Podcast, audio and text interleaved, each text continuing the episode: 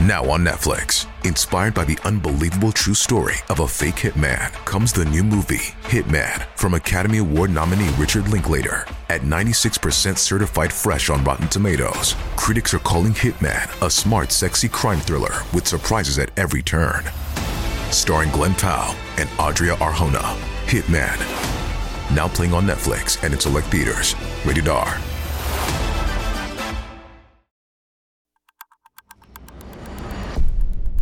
Today is Monday, September 9th, 2019. On this day in 1971, prisoners rioted and seized control of maximum security Attica Correctional Facility near Buffalo, New York. The bloody standoff between state troopers, prisoners, and hostages lasted four days and left 43 dead.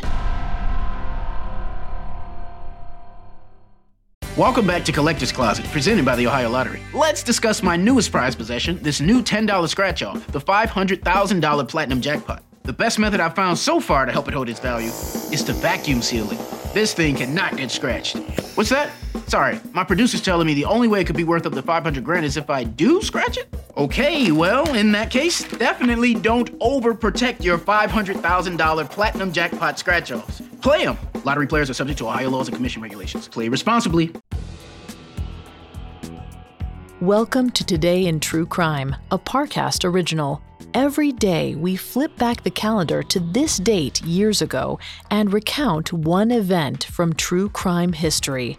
Today, we're going back to September 9th, 1971. The day radicalized prisoners at Attica Correctional Facility rebelled against their guards and took control of their prison.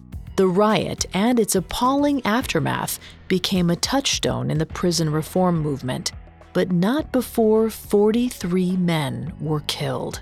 We'll begin on the walk back from the prison breakfast room, shortly before the structures of power at Attica were upended. It was around dawn in New York on September 9th, 1971. The men had all heard the whispers the night before.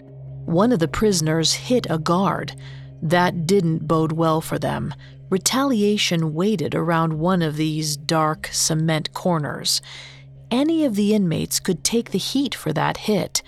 All of them, probably, they muttered softly to one another. They were afraid. But the men were also seething. After months or years of deprivation, they were hungry. Their unwashed skin was sticky with sweat, and many of them were coming off 60 days of solitary.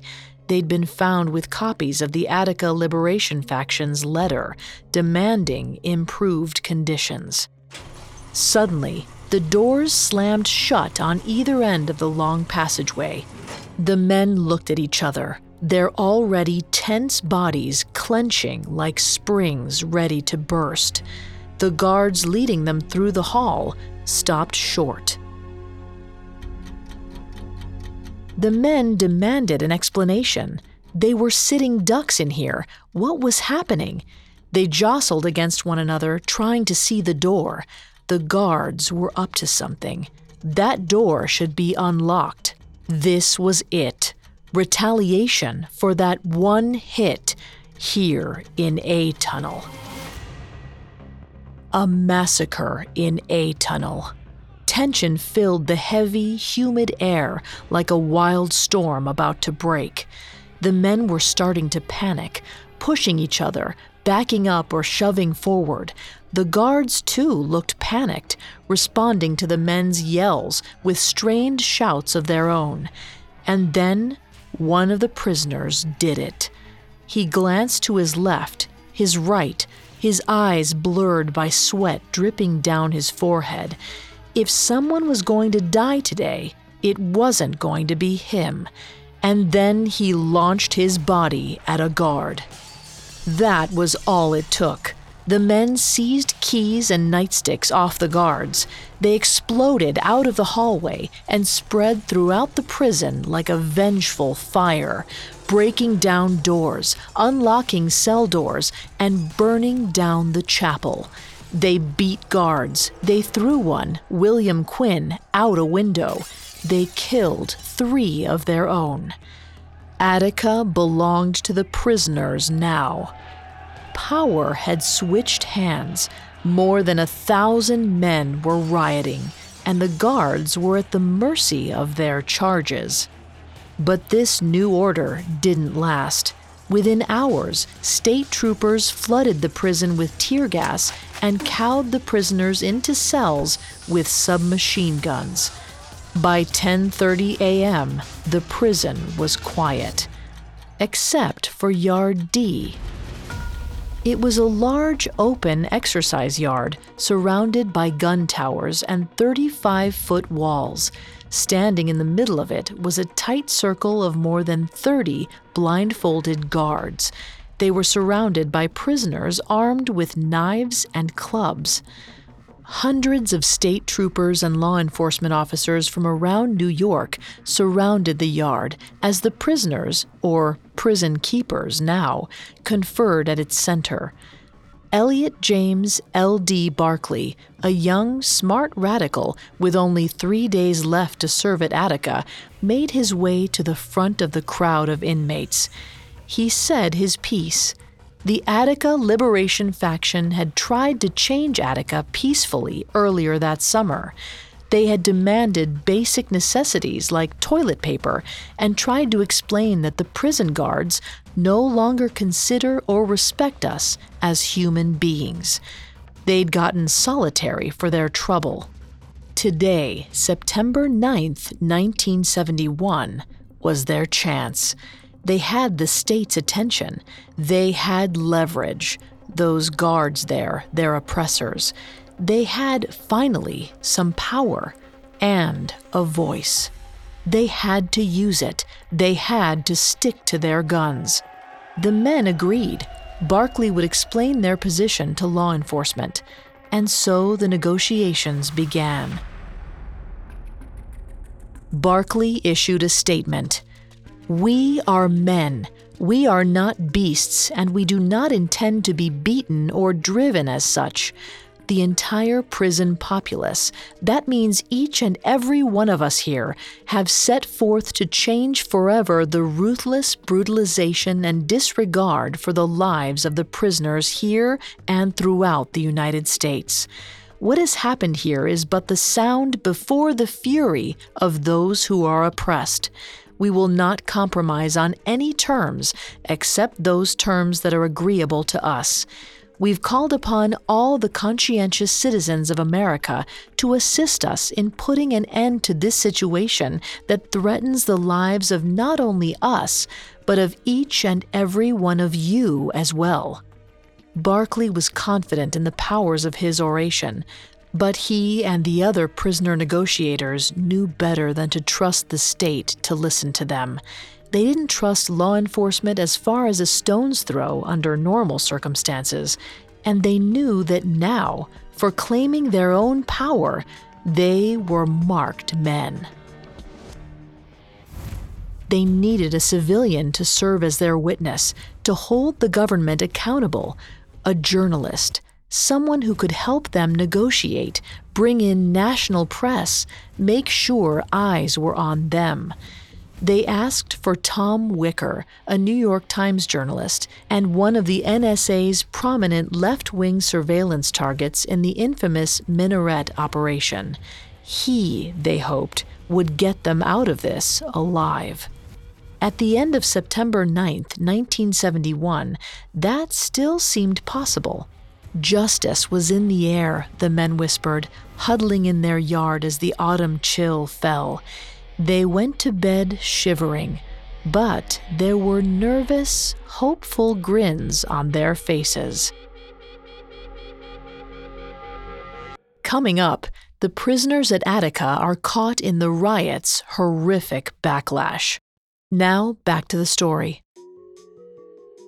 On September 9, 1971, the prisoners at Attica Prison near Buffalo, New York, rioted, leading to the deaths of 43 people. Over the course of the next three days, negotiations inched forward, slowly and painfully, bouncing between law enforcement, journalist Tom Wicker and other civilian witnesses, and Barkley and the prison negotiators. Law enforcement agreed to most of the demands for improved living conditions, but on September 11th, the guard the rioters had defenestrated, William Quinn, died in the hospital amnesty was completely removed from the negotiation table. From there, discussions devolved into a stalemate. The prisoners didn't budge without amnesty. They were too certain of the consequences. On September 12th, negotiations collapsed completely when Governor Rockefeller announced to state law enforcement that it was time. Three days of negotiations had been more than enough. Take back Attica by force, he demanded. The inevitable subtext of that order was whatever the cost.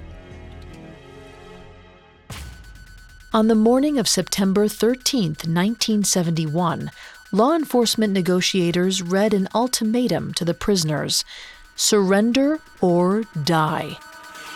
Prisoners held knives up to the throats of their hostages, at 9:46 a.m., helicopters dropped tear gas into Yard D. Corrections officers, state troopers, and law enforcement personnel of all kinds fired 3,000 rounds into the haze of tear gas. They stormed the yard, many of them with personal weapons, and a deep, proud anger at the gall of these men who thought they could overturn the system. They brutally killed 29 inmates and 10 hostages in the indiscriminate fire. They wounded 89 more men.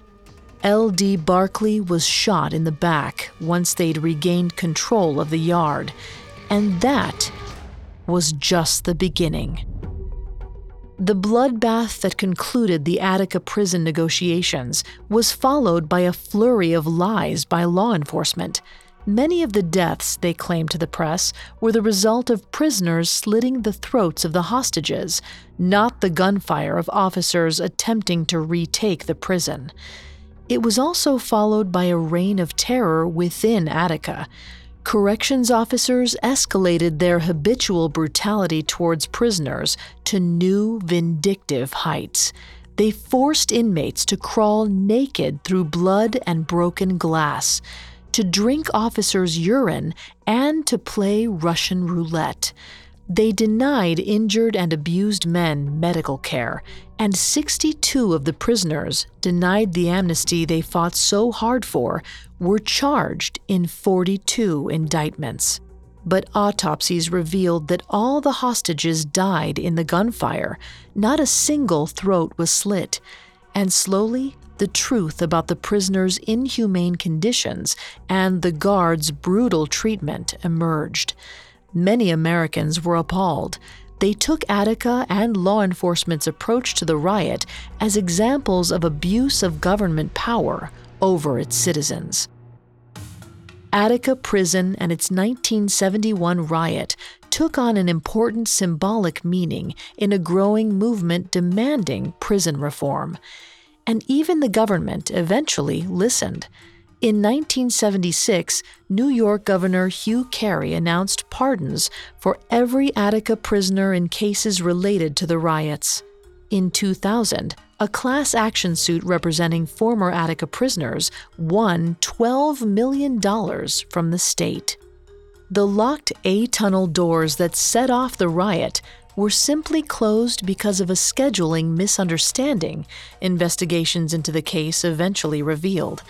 But those doors closed by chance on September 9, 1971, were the spark that set off a heap of kindling so high it was burying America's prisoners alive.